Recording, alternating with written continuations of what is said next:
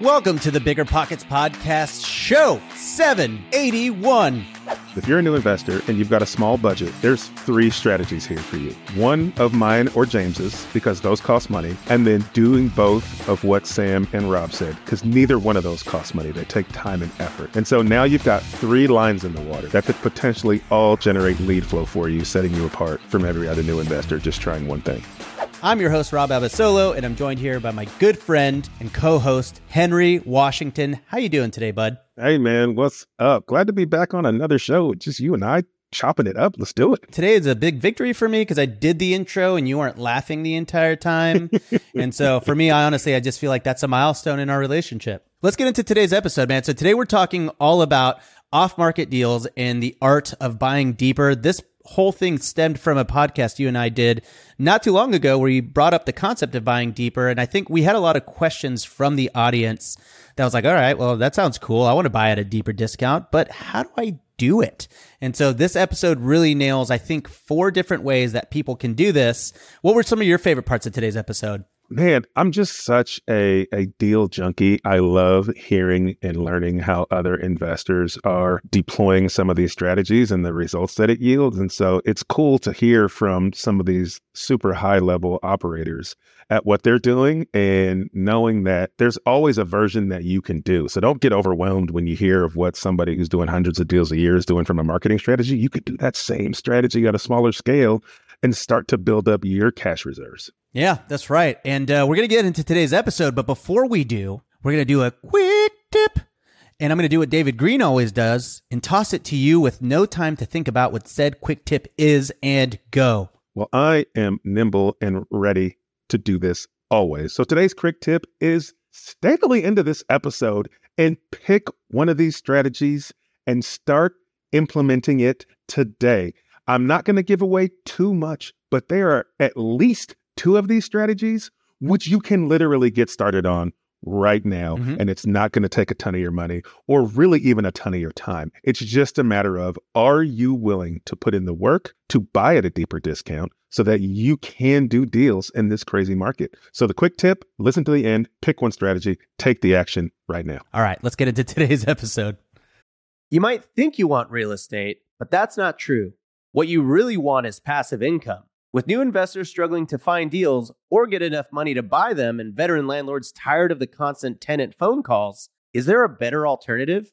Actually, there is. Short notes from Connect Invest. Connect Invest is an online investing platform that allows you to easily participate in passive real estate investing, and all you need is $500 to start. Short Notes collectively funds a diversified portfolio of commercial and residential real estate projects across acquisition, construction, and development phases. You'll earn a fixed monthly income without the hassle of owning or managing real estate. Head to connectinvest.com/bp to create your account. Fund your digital wallet with at least $500. Select from 6, 12, and 24 month short notes with annualized return rates up to 9%. Then sit back and let your monthly returns roll in. Join today by visiting connectinvest.com slash BP. Connectinvest.com slash BP. What's better than low money down? No money down. Now through Rent to Retirement, you can buy a brand new construction turnkey rental property for no money down. Wait, hold on. This can't be right. I need to double check with Zach, Rent to Retirement CEO. Oh, hey, Rob. Zach, how the heck are you selling turnkey rental properties for $0 down?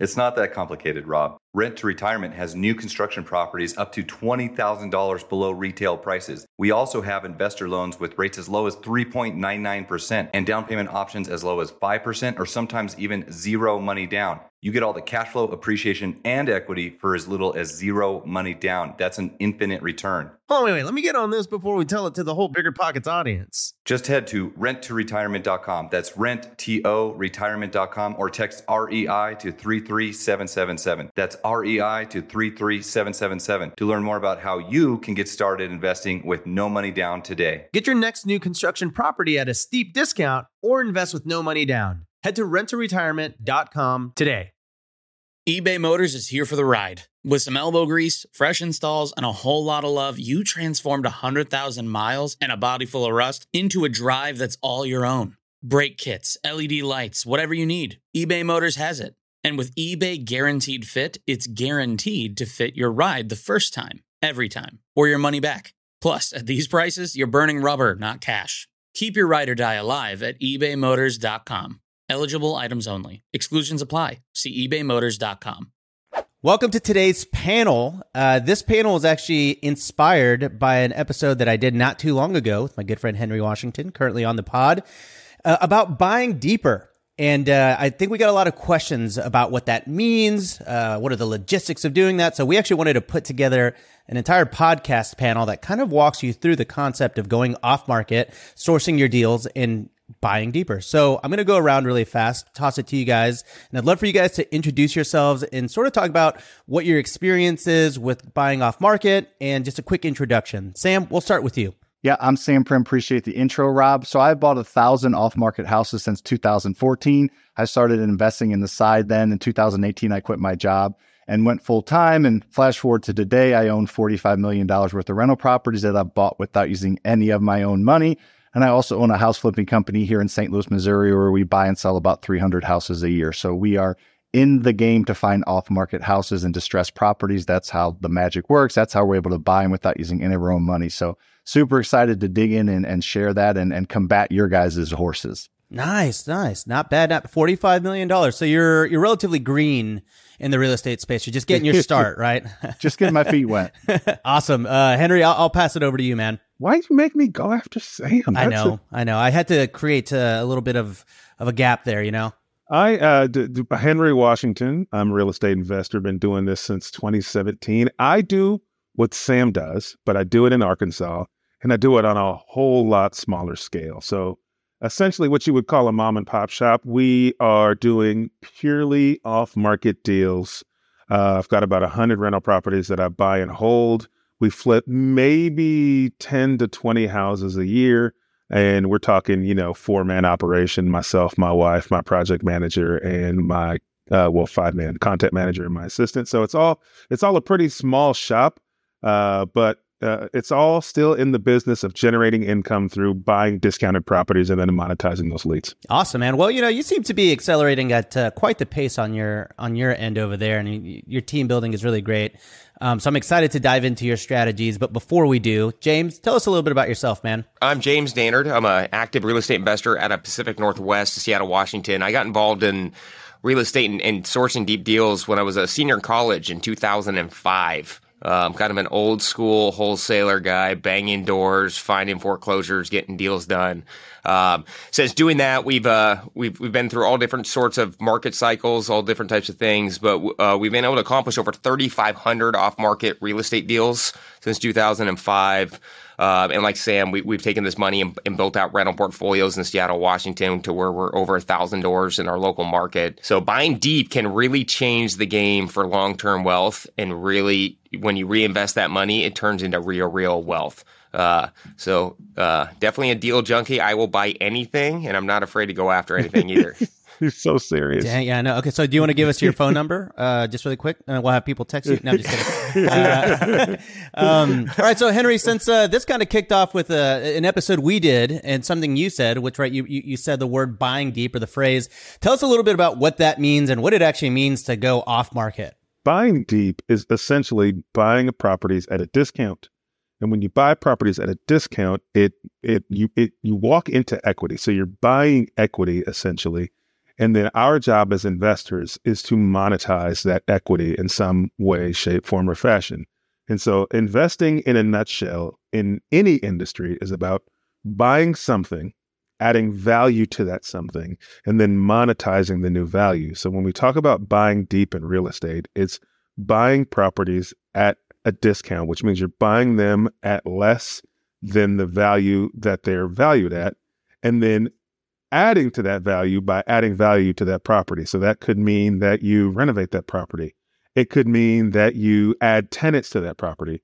It could mean that you change the usage of that property. Whatever that value add means, you do that and then you increase the value of that property. But that doesn't net you the money. What nets you the money is you monetizing that increased value. So that could mean that you rent that property out now that it's been renovated. It could mean that you sell that property at that highest value meaning you flip that property. It could mean that you, if you change the usage, then you sell that property with the new usage. So some people uh, add value by getting by buying land and then changing what you're allowed to do. And so if you can now do that new thing, then you monetize it at the highest value. So in a nutshell, buying deep means finding ways to buy properties at a discount. And typically that's going to mean you need to find people who have equity because you can't buy a deal without equity and you can't buy a deal without motivation. That person needs a reason to sell to you at a discount. Awesome. Yeah, it's a great explanation. And there are so many ways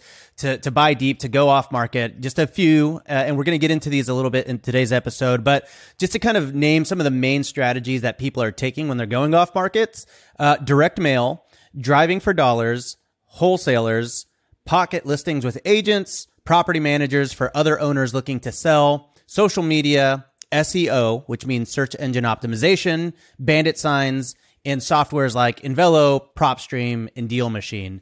Um, and so again, there are probably a, another 50 ways that you can go off market. I think that's the the most amazing thing about this is that there you can get as creative as you want. I've heard some pretty creative ways that people have landed deals, and uh, some of those will actually uh, we're going to get into now.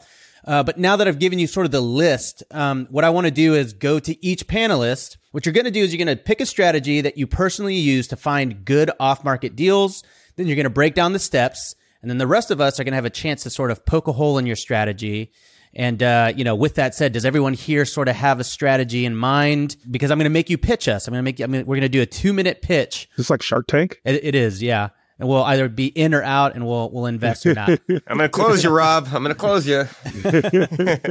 All right. So since uh, James, you know, came in with uh, quite the confidence here, I guess we're gonna we're gonna start with you. You're up first. Tell us your strategy, and I'm gonna put two minutes on the shot clock here, and I'm gonna give you two minutes to pitch the strategy, and then we're gonna break it down and we're gonna build it back up. Does that sound good? That sounds good. That sounds good and go. All right, buzzer beater. Uh, first thing I want to say is anything for off market, all these avenues work. And off market, you have to constantly be changing your marketing platform to get deal flow in. So that's the first thing. But the one that we've been using most regularly for the last 12 months is actually call centers. We use a company called Easy Button Leads. And what this is, is we contract call centers uh, they're professionally trained dialers that have real estate scripts that we provided them with. And what they've done is that it allows us to mass contact sellers so we can get really big buckets to generate leads for a very fraction of the cost. So let me tell you why this works. So last month, here's our stats. We had four callers that we paid $1,500 a month, which produces about $25 or 25 to 30 leads per caller a month. That's an average cost of $60 per leads. And we're getting 80 to 100 leads every month from that set of 6,000 that we're spending. In addition to, they are calling over 80 to 100,000 people in that month to get massive reach. So we can hit buckets that you didn't really even know there was deals in, right? Because that's always the thing. We have our segmented list that we're really targeting on with our inbound sales guys, and then we want coverage for the rest. So it gets us coverage.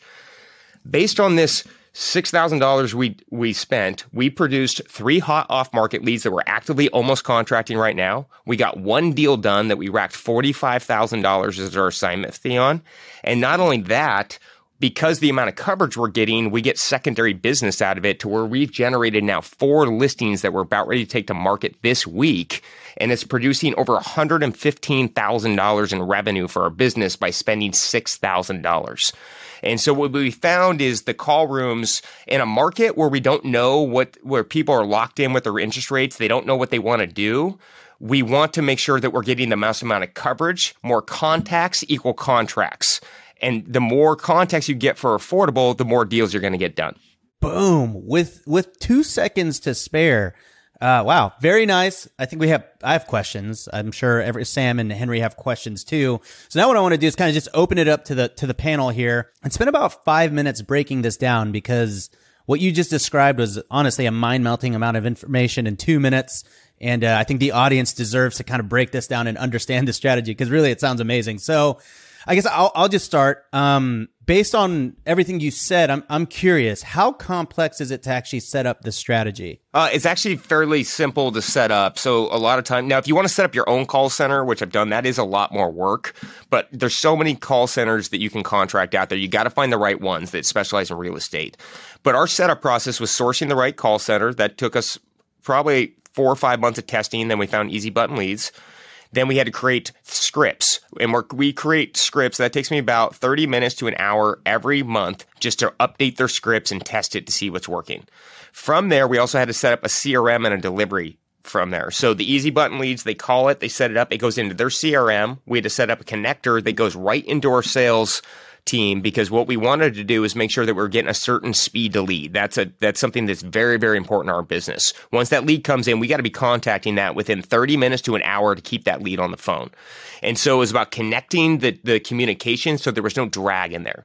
But it's simple simple process. We had to source vet the operator, make sure that they can actually do it correctly. We interviewed their sales team. I actually had some phone calls with them to make sure that their English was good, that they could they, they could carry a conversation, uh, that it was fluid, and then it was a matter of setting up the right scripts and monitoring. Uh, we set up our CRM for live transfer, uh, go from there. And then once a month, we do KPI reporting and we're tracking all different types of things as far as contacts, conversion rates, speed to lead.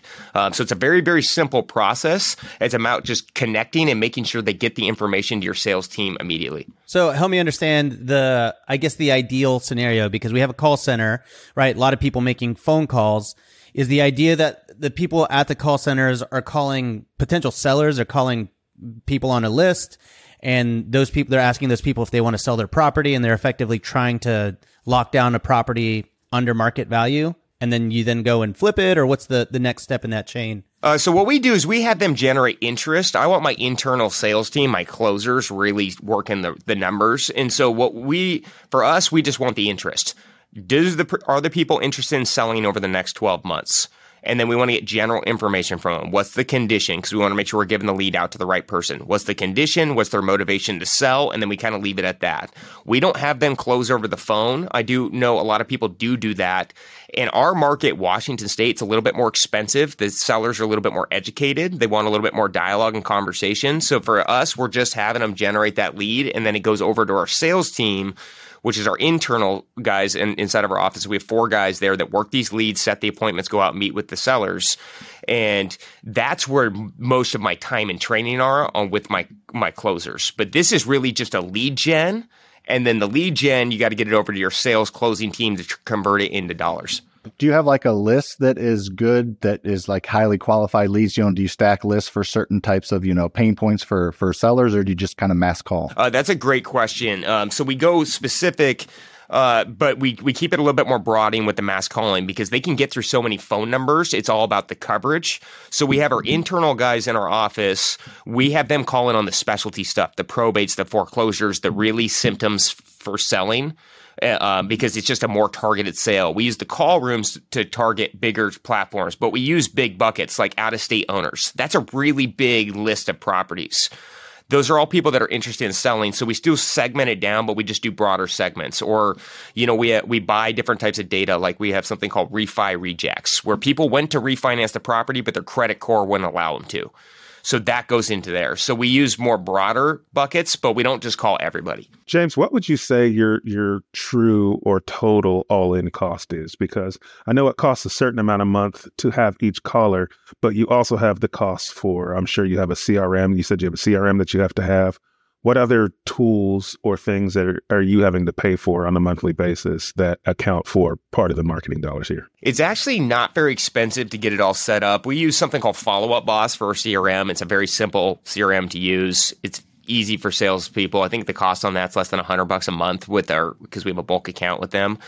Um, and then we had to set up our Zapier to zap the leads over, which was the initial setup. It probably cost us $1,500 to get their CRM and RCM plugged together. And then it's about $100 per rep to have the leads monitored at that point. Now, there is other things that go in that are part of that cost. We house an office. We are buying lead data, which isn't that expensive at that point, but you know we're spending usually about three to four hundred dollars a month on data, just buying and mass manufacturing leads, and then we do have to pay for the skip tracing of sourcing. So in, in EBL, Easy Button Leads, because you're working with them, they will do your skip tracing for uh, eight cents. So it, it does you get a benefit where the typical cost is ten to twelve and so, so it kind of, it's an extra cost, but they're giving you a savings at that point too. Okay, cool. Yeah, that, that all sounds good. So can you tell us, is there a particular downfall or a pitfall with using this strategy? Yeah, there definitely is. You know, and the reason being is y- your salespeople are not professionally. They're, they're they're trained. We actually do training calls with them once a month on a Zoom call too. So because I like to be a little bit more hands on than uh, other people that I think operate. But when you, you know, like if I have a highly trained real estate professional calling a seller, they're going to know how to pivot and change a lot better. And so if you get that random question that jams it up, it, that could be a really good seller that you just called, but they asked a question that they didn't like the answer to, and you lose that lead. And so it, it's about quality of contacts that can sometimes go down, but the the benefit has way outweighed that. And that's why we set up our secondary team to really have our professional guys calling through that small segmented list. Cool, cool, cool. That that makes sense. And then if you were going to assign one crucial KPI to this or one KPI to sort of track the success of this model, what would it be? Speed to lead. That is the key. You know, we're testing this. So right now we actually set a secondary army of callers up for our brokerage too to get listings.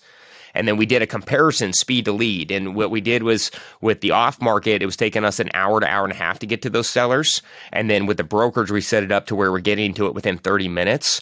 And our, our going from a lead to an appointment increased by 400%. So you can't, you gotta, if a seller's interested, you gotta keep them on the phone and get it moving fast. So that speed to lead has been the biggest KPI we've been tracking right now. Awesome. Okay. Well, James, consider me closed. I'm in on the strategy. Henry, Sam, any, any final questions for James? I think the key to this strategy is when you talk about the normal everyday investor, the key to this strategy is keeping up with your lead flow because a strategy like this can produce a lot of leads uh, because you can call massive amounts of people in a short period of time. But if you don't have the bandwidth yourself to keep up with these leads, call these sellers, make offers, look at houses quickly, uh, and make those offers, then you're wasting your leads and they're wasting your money you put into it, right? These guys have operations and they've got people doing all of those things. And so you want to make sure that your strategy doesn't overproduce or you don't pay for leads that you can't get to. Yeah, it seems like the follow up game is also super important just because all those leads can materialize six to 12 months or even 18 months from now if someone actually decides to ever sell. So, all right, Henry, uh, I'm going to move on to you. I want to hear your two minute pitch and we will all collectively let you know if we're in or out. But uh, before we do, just a quick reminder we got two minutes on the shot clock here. We want to know what is the strategy?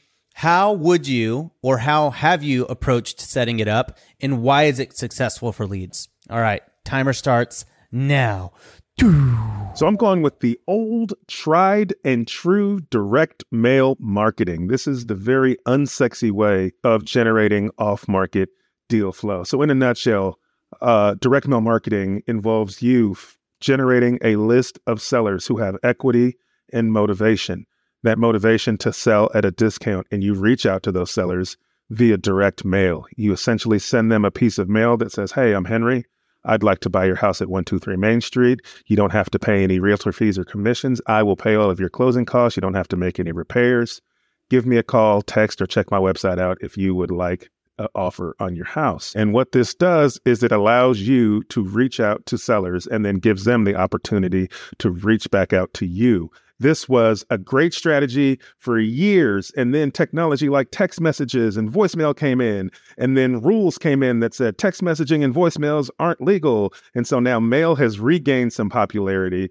But I have done the most volume of deals through my direct mail campaigns. I am not expecting to win anybody's hearts here with direct mail as a strategy. It is a very tortoise and the hare tortoise style strategy. It takes relentless consistency, but when you do it, it can generate leads for you essentially on autopilot, and it is a great supplementary method if you couple it with something like the call center strategy James said. Boom. Wow, that's a record. That's a minute and a half right there. That just goes to show, man, you are you're good at this whole podcast thing. So, um, so awesome. Well, let's open it up to the whole panel here, and I'll kick us off with with my question here, which is, how complex is it to actually start a, kind of a direct mail campaign? It is so easy. It's the same thing. You're going to need to pull a list, right? So essentially buying that data from somewhere. You can buy it from literally anywhere, credit bureaus. There's tons of websites. Uh, you can use Deal Machine, PropStream. There's tons of places where you can buy lists from. You gather that list And then you can go to, I think the best way to do this is to go to a print house that specializes in direct mail and you can uh, give them your list, select the kind of mail you want to send. There are tons of print shops. You know, what's funny is several of them are located right there in St. Louis where Sam Primm is, but there are several of direct mail shops that you can just send your list to and you can then break that up. So one of the lessons I learned after my very first direct mail campaign is that you want to break it up so that you're delivering your list over uh, your your list gets sent out over the course of a month, like a week at a time. My verse for a mail campaign, I sent out like 3,000 pieces of mail. Everything went out all at once. My phone started ringing off the hook, and I could not get to the calls fast enough. I probably lost some deal flow there. And so we space it out so that somebody's getting some mail every month. That way I can stay on top of my leads. Again, we're talking about a mom and pop shop. When I send mail, my phone rings. I answer the phone. I talk to sellers. I set appointments. I look at houses. I make offers. And so I have to be able to keep up with that lead flow. But to answer, along with the way of answering your question is pull a list, send that to a print shop who sends direct mail, tell them the frequency you want your mail delivered, and they will deliver it. Some of these print shops will even pull con- more lists for you if you give them your criteria. And so they can you can literally set this on autopilot, tell them the kinds of lists you want to mail, how frequently you want to go out, how want it to go out, give them a method of payment, and your mail can be on autopilot. All right, so Henry, you ready for it? Let's do it. So let's say James had six thousand dollars he was spending. So let's say I have six thousand dollars. I'm a brand new real estate investor. What is the the list or the area that I should be looking to maximize my six thousand dollars? You know, my very first list I'm sending out. Should I stack it like you know a lot of pain points? Should I send all absentee? What would you tell me if I was brand new? Yeah, if you were brand new and you had a limited budget, I'm going to tell you to use a more niche list to nail down your first deal. And you want to use a niche list that isn't the most popular niche list. So, how I found my very first direct mail list to mail was I researched on podcasts and listened to people who were talking about what lists they like to mail. I literally wrote them all out on a piece of paper uh, every time I heard a strategy. And then I crossed out all the ones I heard multiple times and I used the strategy that I very least heard because I don't want to be the 13th piece of mail from that somebody gets from an investor. I either want to be the first or the last. So I'm not trying if you have a limited budget, you want to mail a niche list that has some level of volume for you to mail. If your niche list only has 10 people, you can't mail it. But you want a niche list that has enough volume for you to mail so you don't have a ton of competition so that your response rate is higher. Um, and so my niche list that I used was owner occupieds for people over the age of 50 who had owned their house for 10 years or more. Um, no LLCs, only personal names and deeds um, who had 40% equity. Wow. So for everyone at home, rewind that last two minutes. We're going to do a drinking game. Take a shot every time Henry says niche list. uh, okay, so that's cool. And, and just for anyone wondering, nichelist.com is available for sale for $4,350. I did check. Um, so let me ask you this. When it comes to the actual composition of the letter, do you like how hard is it to actually copyright that letter or does your company that handles all that write it for you? That's a great question. Do not overthink this. This just needs to say, Hi, I'm so and so. I want to buy your house at 123 Main Street. I will pay all of your closing costs. Don't say closing costs paid. Say, I will pay your closing costs. It's much more personal. I will pay your closing costs. You don't have to pay any fees or commissions. You don't have to make any repairs. If you want a cash offer and then give multiple ways to contact you, call me or text me and give them a phone number or visit my website at and give them your website. That is it. Don't have to overthink what your message says. Which is nichelist.com. That, that'll be your website. I love that, Henry. Simple is good for wholesaling. Like you try to overthink it as a wholesaler. I remember I was brand new. It was like, I need to have this magical pitch that's going to let me in the house and they're going to sell me the house. It's like, no, just be yourself and be direct. Um, hey, I question Henry. I love direct mail. direct mail was our main marketing source for deal flow from 2010 to 2014 for sure. We it was 100 percent of our marketing spend and it worked really really well. And then it stopped working for a while it was like when the texting everything came out and then what happened is our cost per deal exploded in a 120 day period because we were mailing so much right? And obviously we were doing a lot more volume. What's your average cost per deal? Because that i love mail. I think it's great. It gets you in the door.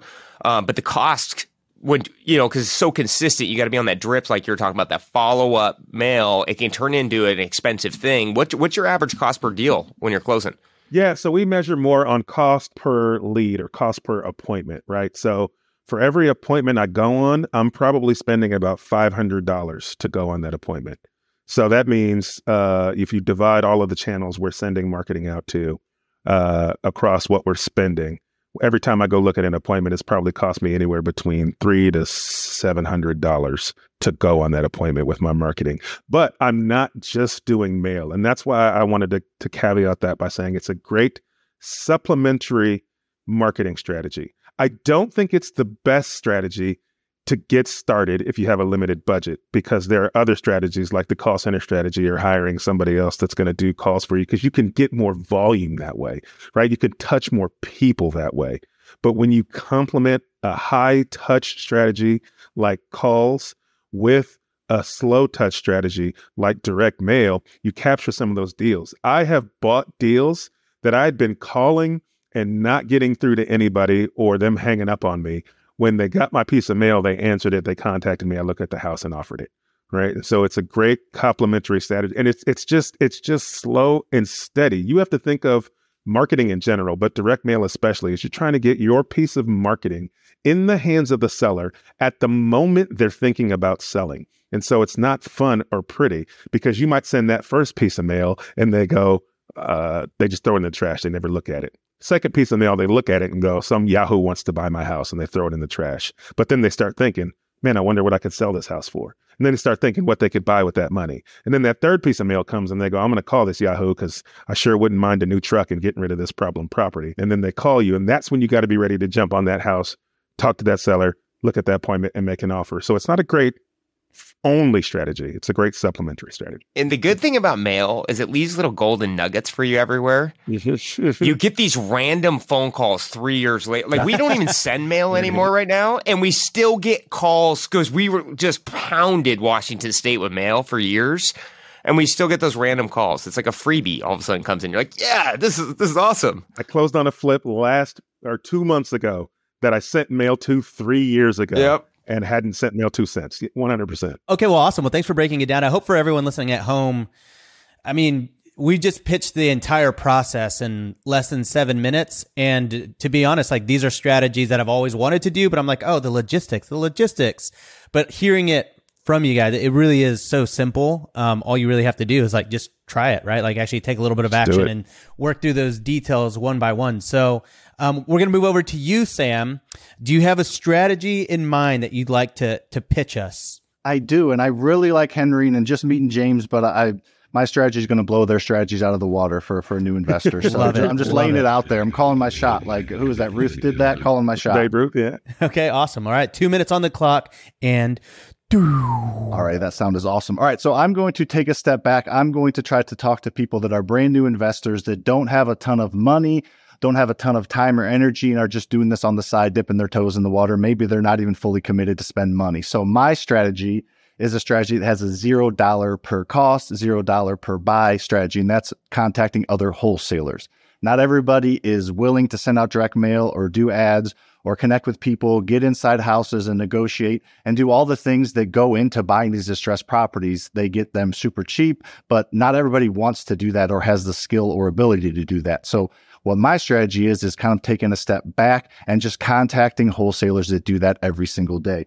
We've bought over 150 houses in the past three years in St. in the St. Louis market, all from contacting wholesalers and having them contact us because most wholesalers do not want to close on a property. Most wholesalers do not want to buy a property, fix it up, or keep it as a rental. They just want to get a check and move on. So what we do is we contact all the wholesalers in St. Louis and we let them know that, you know, we can be your end buyer and we can purchase the property from you. There's no software to set up. You can probably use like a Google Doc or maybe your phone to kind of keep track of leads or lead management software.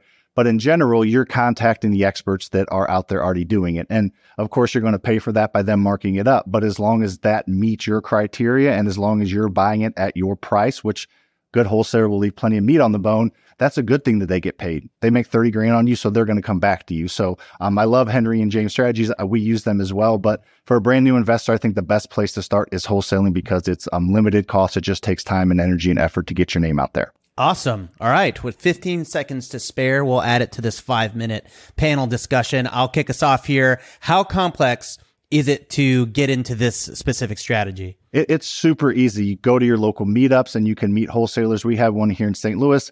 250, 300 people come every single month, and there's like 50 or 60 wholesalers every month that come. Those little bandit signs you see on the side of the road, if you're not driving, take a picture of those signs. Those are wholesalers. You can Google local wholesalers near me or real estate investors near me. And these companies that are decent size, like James Company, companies like that, they're wholesalers. So you can contact them and get on their list. So it's pretty easy to do, but you do have to kind of be an extrovert and be willing to go out and talk to people and meet people to make this strategy work. Sam, I, I agree with you. I think talking to wholesalers is a good strategy.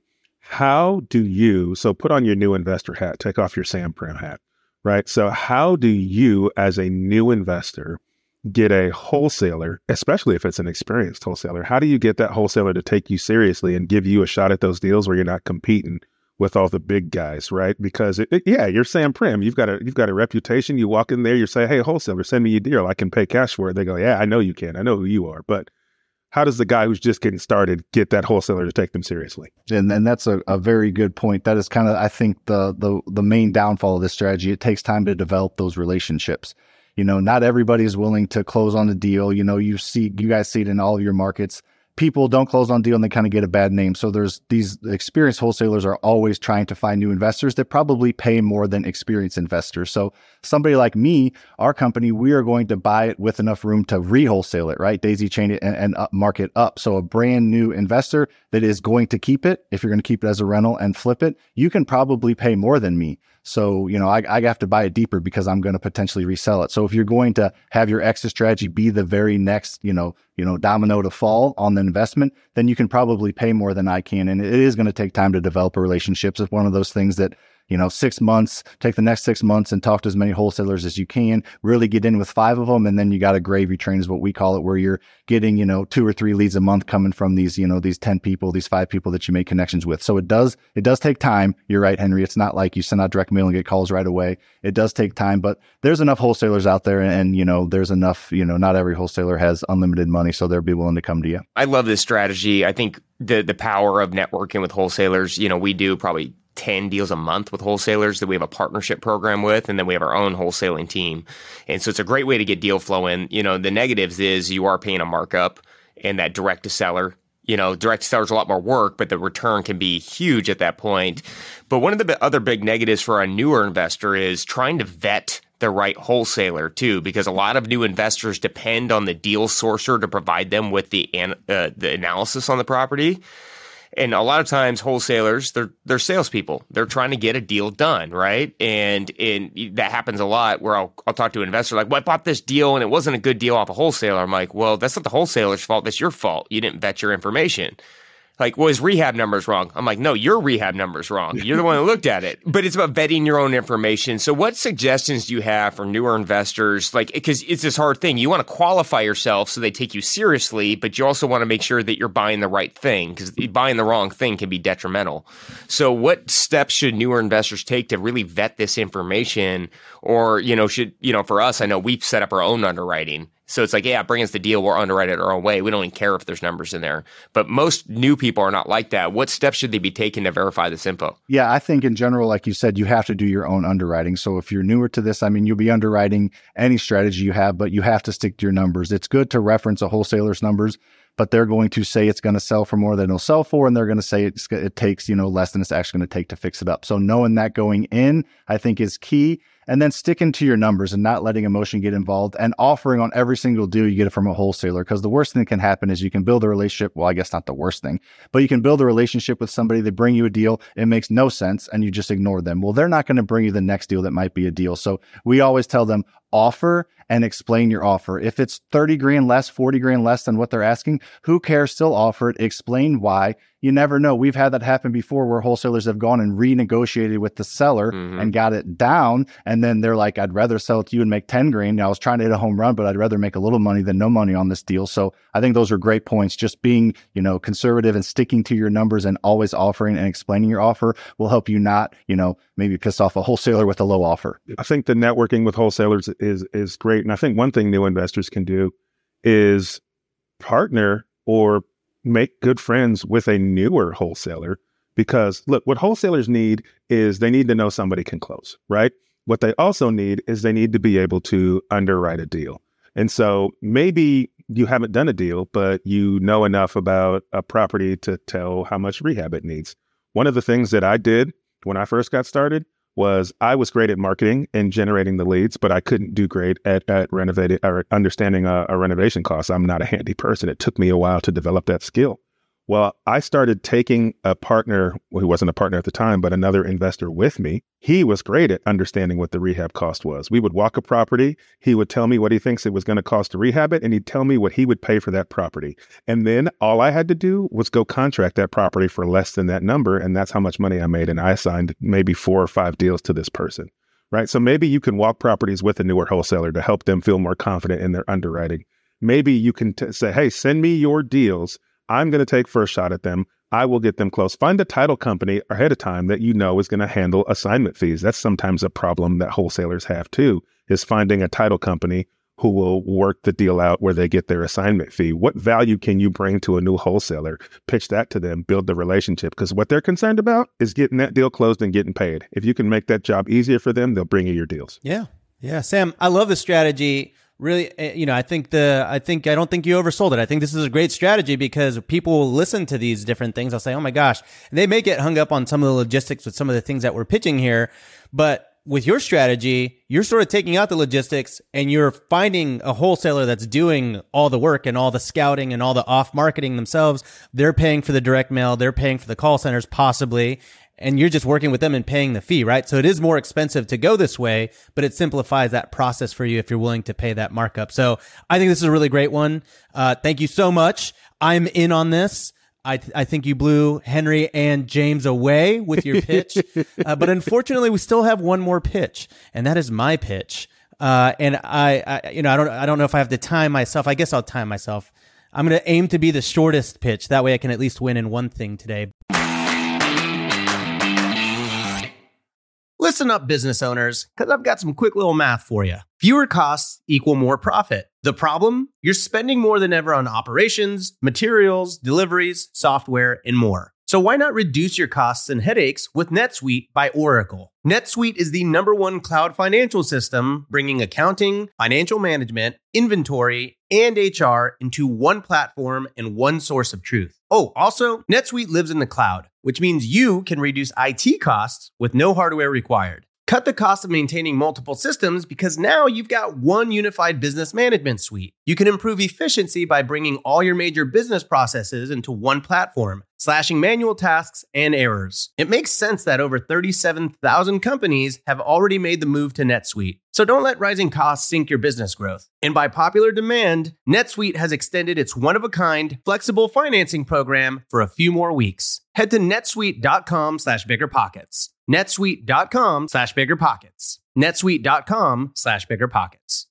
Remember when you had to pay to get a lead's phone number? It was like the dark ages until Deal Machine made skip tracing a thing of the past. Now, with your Deal Machine plan, you'll get unlimited access to phone numbers and contact information for no extra cost. That's right, get high quality, reliable information trusted by leading financial institutions, all fully compliant with the federal Do Not Call list. Explore over 150 data points, including age, gender, marital status, occupation, and a ton more. Trust me, this is the data you need for off market deals. With new filters, people flags, and color coded phone numbers, lead management just got a ton easier. Ready to step up your investing game? Sign up for a Deal Machine plan today and gain immediate access to this unlimited treasure trove of contact information and phone numbers. Just head to dealmachine.com slash BP. Transform your lead generation and deal making strategies with Deal Machine. Sign up today and start exploring the unlimited possibilities at DealMachine.com/bp.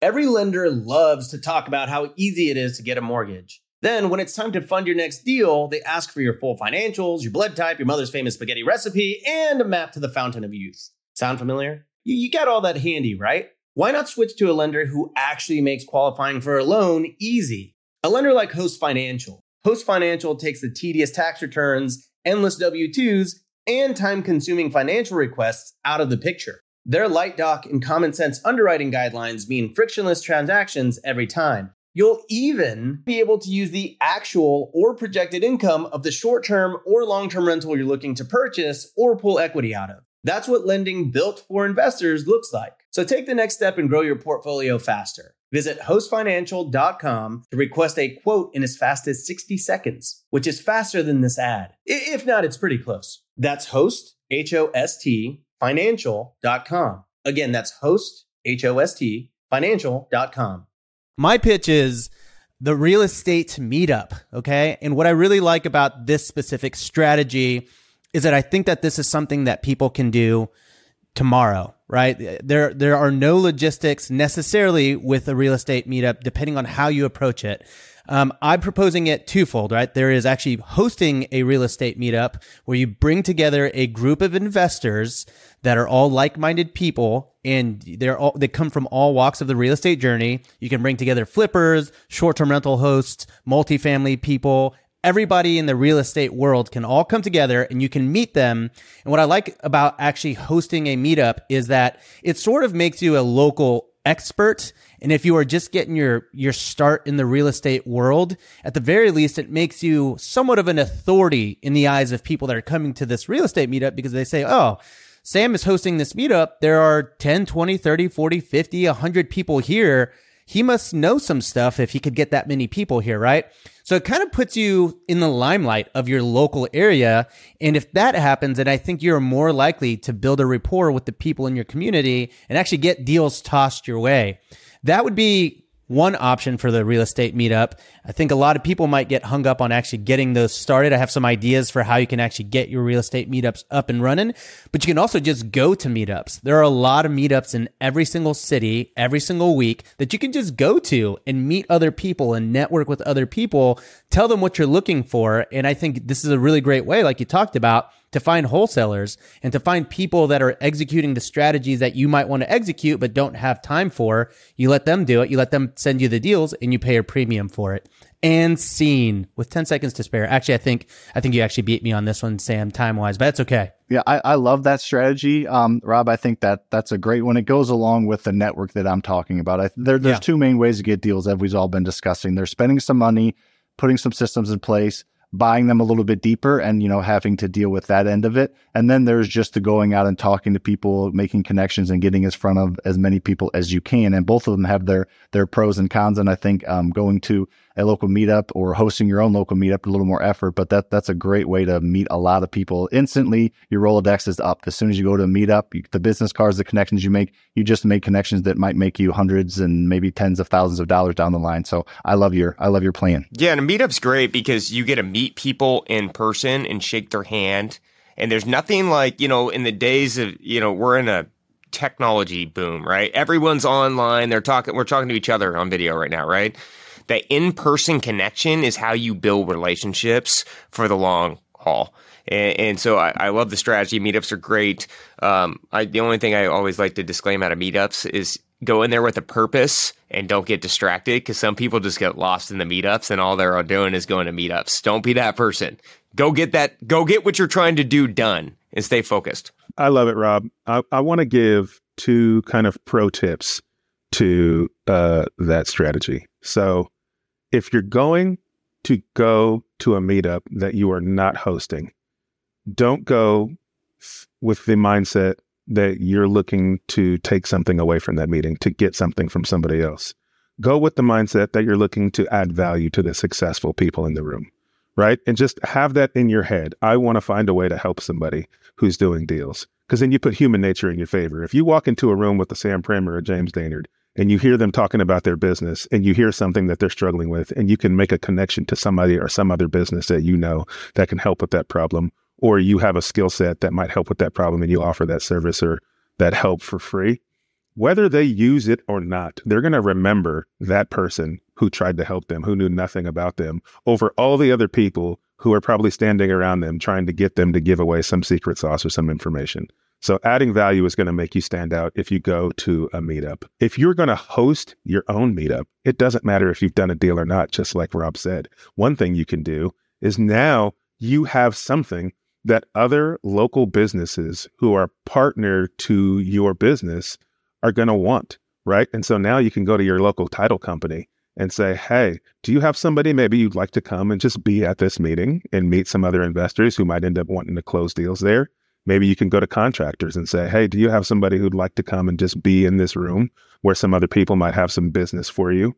Now you can go to all these other businesses who are potentially people who you would need on your team who didn't have a reason to talk to you before because you were just some would be investor. But now you're hosting a meetup and that comes with some authority. And now you're going to be putting potential clients in a room with them and you get to leverage that relationship because they're going to coordinate getting there through you and seeing the value you're adding to their business just by connecting them with other local people. And so now you've built your team without even having to have done a deal. You've given them something of value just by using Rob's strategy here. Yeah. Yeah, I love that. One one quick addition on that is you don't even you don't have to be the expert as you mentioned. You can have somebody else be a, a, a, keynote speaker. We do that every month at ours. We have somebody come in that is an expert that will speak on a specific topic, so that can draw more people in. And whoever you have speaking usually has some type of following or people that they'll bring. So you don't have to you know get up there and talk for an hour at these meetups. You can do a quick intro, and then you can have the expert speak and you know draw more of a crowd through them. Hey James or Rob, like I don't know have you got have you guys been asked to be an expert at Sam's meeting? I haven't. I haven't got that. Not that yet. invite Yeah, it's kind of weird, right? Because it's like I don't know. I just got a new meeting, number. yeah. Maybe the texts aren't going through. Yeah, that call center thing. That maybe that. Yeah, that's why you know mail and, and call centers don't work. I called you guys. I sent you mail. I got must got that return mail. I'll skip trace you guys, and then I'll, I'll reach out to you then. I appreciate that. Yeah. Okay. So you guys hit a lot of what I love about meetups. And so this actually goes back to Henry, your question to Sam, like, how do you get a wholesaler to take you seriously? Listen, I have been contacted quite literally by, I don't know, probably a hundred wholesalers in my life. And I have reached out back to them. Uh, I would say of the hundred, like in my real, in the last five years, probably like 30 where I'm like, Hey, I want this deal or Hey, here's here's my buy box. This is what I'm looking for. It's in the same neighborhood. I've never gotten a response from any of them. Okay. And so it is one of those things. It's a painful effort to build a rapport with someone digitally, with someone over email, because there is no name to the face. And so what's really powerful about a real estate meetup is when you meet someone, there's actually a vested interest to help that person win. Just like you said, Henry, if you're providing value to someone, you find out that they're a wholesaler, you say, Hey, how can I help you? Now that wholesaler wants to help you win if you can help a wholesaler narrow down their specific strategy, right? Because I, have wholesalers that I've met at meetups that they're like, oh, I do the LA area. And I'm like, well, hey, I'm looking for zip code 90043. I'm looking between these streets and these streets. And I just gave them exactly where they need to hit. And then they send me deals that way, right? So it's a really great way to actually get to know people. Uh, what I wanted to talk about were a few ways that you could actually get a real estate meetup going and uh, how you could actually market it a little bit, right? Because this doesn't have to be super hard. I think one of the downfalls with real estate meetups is that it does take a little while. Right. It's not like you're going to get 200 people at your first meetup. It might start with five, but then it'll grow to 10 and 15 and 20 and 30 and 40 it is a grind that you have to keep reinvesting to, but you just need one deal from every meetup that you host for this to be a, a $10,000 business for you per month, right? So I would post to your social media channels, tell people, your friends, family, if they know any investors to go to your meetup and market it that way. Um, there are different websites like meetup.com that you could create a meetup event on there if you wanted to. You could create a Craigslist ad. I think that's like 10 bucks. You could go to different Facebook groups that are targeted within your city, like local real estate meetup, meetup groups in your city. You can go to the bigger pockets forums and say, Hey, I'm hosting a meetup in Houston, Texas at this day. You can contact local brokerages and say, Hey, uh, I, I know that you guys have a bunch of realtors on your team. I'm host, hosting this meetup. Would love to invite you guys. And maybe if you want to promote it to your email list, here's the link. Um, go to conferences in your area. Conferences are probably the best version of a meetup. If you don't want to throw one, if you want to just go and network with people, because those are people that paid for tickets to go and learn something. And it's just a little bit more of a serious investor at that point. And then ask a, this is a great idea that you guys just said. Ask a local influencer. Is there a local influencer in your city that you can say, Hey, come to my meetup. I'd love for you to speak. I'll buy you a beer and uh, you can promote your business to everybody, whatever that is. But if you can get a local influencer there, they could get 20, 30, 40, 50 people there. Uh, Tony Robinson, me, and Brian Davila, we just threw a meetup in Los Angeles and we promoted it for about a week. I think uh, 500 people registered and I want to say like 300 people showed up.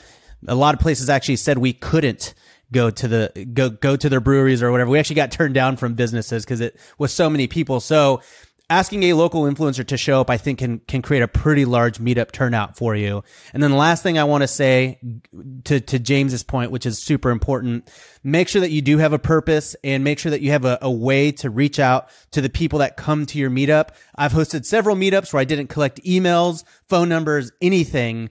And that afterwards, I was like, that was amazing. I'll never, I don't know if I'll ever speak to them again because I didn't get any information. Create an Eventbrite.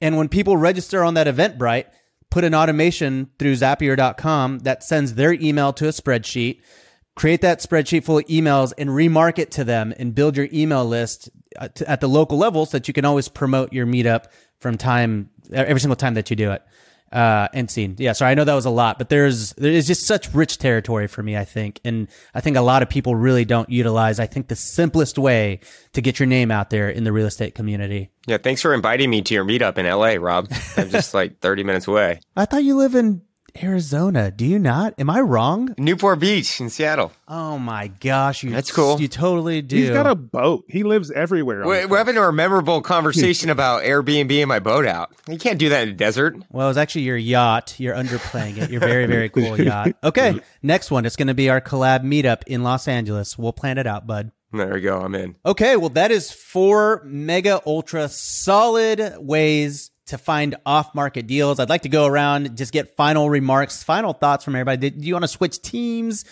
you want to, do you want to try something out? Henry, I'm going to throw it to you first. You look like you have something you want to say. Yeah, I mean, my closing thought is if I were a new investor, I just heard, l- let's say this if you're a new investor and you've got a small budget to start marketing, what I just heard is there's three strategies here for you. One of mine or James's, because those cost money, and then doing both of what Sam and Rob said, because neither one of those cost money. They take time and effort. And so now you've got three lines in the water one that's taking some of your budget, and two that are costing your time and effort that's going to generate, could potentially all generate lead flow for you, setting you apart from every other new investor just trying one thing. Yeah, I think all of these strategies work and none of these strategies work. It's all about you actually going out there and doing it and following up. You send one batch of direct mail, you may get leads. You have to continually do that. You just call a couple numbers, you have to continually do that. You can't just go to one meetup or talk to one wholesaler. You have to commit to this and you have to go do it. And you will eventually be successful, but you will not be successful if you don't commit to and actually go do it. Yeah, I love that, Sam. Uh, consistency is key. Try a method. Don't give up on it too easily. It takes time. Consistency works. But I will plug call rooms one more time. It is working. If you are a new investor and you want to buy a deal where like the money's dripping off the HUD the day you're you're you're buying it, right? You're it's just dripping. You're making money, direct to seller. Avoid the other fees. I actually think, uh, yeah, that tree behind Sam is are a bunch of HUD statements with dollar bills hanging off right there. They'll just call center leads on Sam's tree. awesome. Well, uh, if people want to find you guys online, Sam, where where can people learn more about you, connect with you, learn uh, all the cool stuff that you're doing out in the world? Yeah, just uh, Instagram is probably the best place to find me. That messenger is the best. So at Sam Faster Freedom on Instagram, just shoot me a message and, and I'll answer. Cool. What about you, Henry? Best place to reach me is on Instagram. I'm at the Henry Washington on Instagram. Cool. And Mr. James? Uh, same thing. Instagram's an easy way to get a hold of me. Uh, it's J Dane Flips, or you can check out jamesdaner.com. Awesome. Well, you guys can find me on MySpace at Robuilt, R O B U I L T, or check out my Xanga if you'd like. But uh, with that, thanks everybody for joining. We will catch everyone on the next episode of BiggerPockets.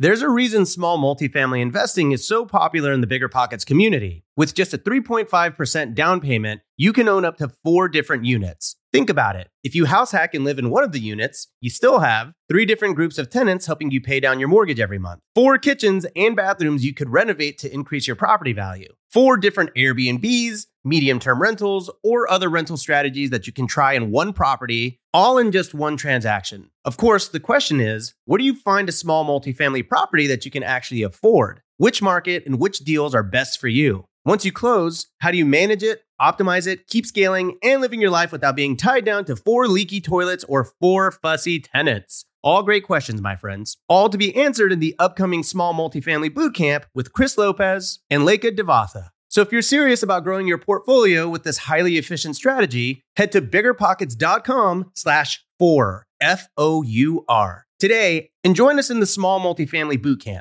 See you there. The content of this podcast is for informational purposes only. Past performance is not indicative of future results, and all hosts and participant opinions are their own. Investment in any asset, real estate included, involves risk. Use your best judgment and consult with qualified advisors before investing. Only risk capital you can afford to lose. BiggerPockets LLC disclaims all liability for direct, indirect, consequential, or other damages arising from reliance upon information presented in this podcast.